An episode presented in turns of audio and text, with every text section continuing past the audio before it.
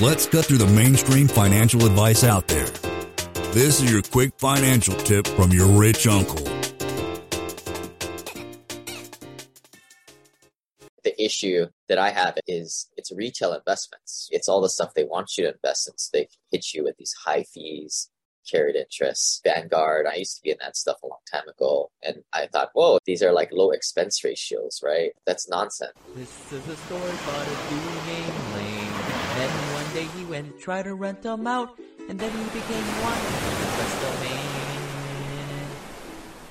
Everything we're gonna we're talk about 401ks carries over to 529 plans.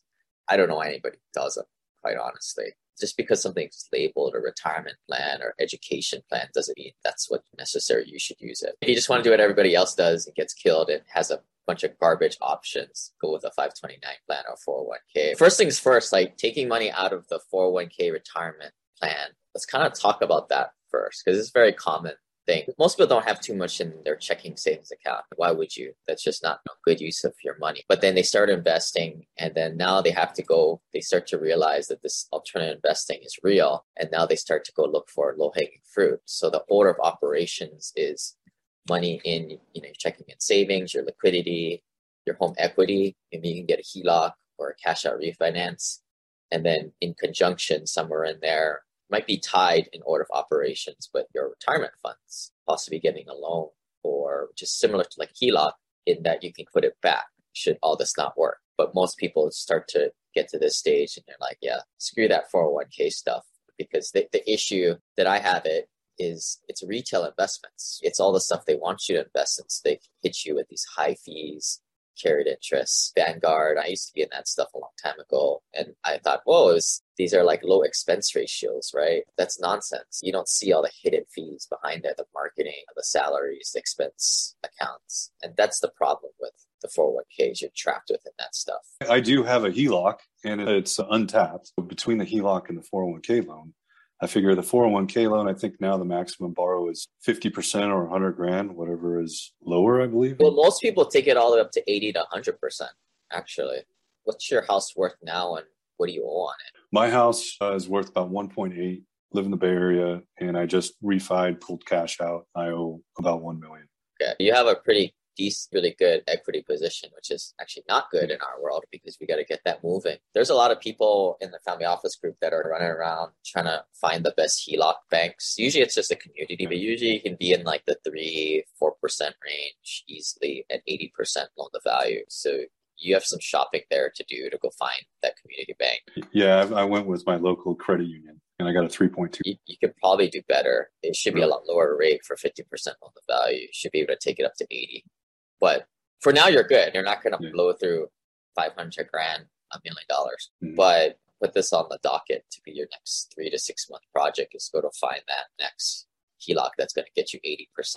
And that'll keep you rolling for another six months to a year, maybe two, depending how yeah. much you want to deploy. Got it. And I, I just figured though that the 401k borrow would be better for me because I'm paying myself interest. That's what people say. In theory, paying yourself such a small percentage that doesn't really matter. You're prepared to pay it to yourself or you pay it just throw it down the drain, in my opinion. Again, follow the numbers. All of this stuff is just what people say. If, if the guy, your coworker is saying this type of stuff, you need to stop it and question it. You're paying back yourself the, the interest, but that what you got to really think about is the sunk cost or the opportunity loss of keeping it in there. All this money is not making anything, right? I don't know. You can make an argument either way, right? What's going to go up, the stocks or the house? Both of them is a kind of a crapshoot to me. But most people, they go and raid the home equity first because most people are really skittish about taking money out of their retirement.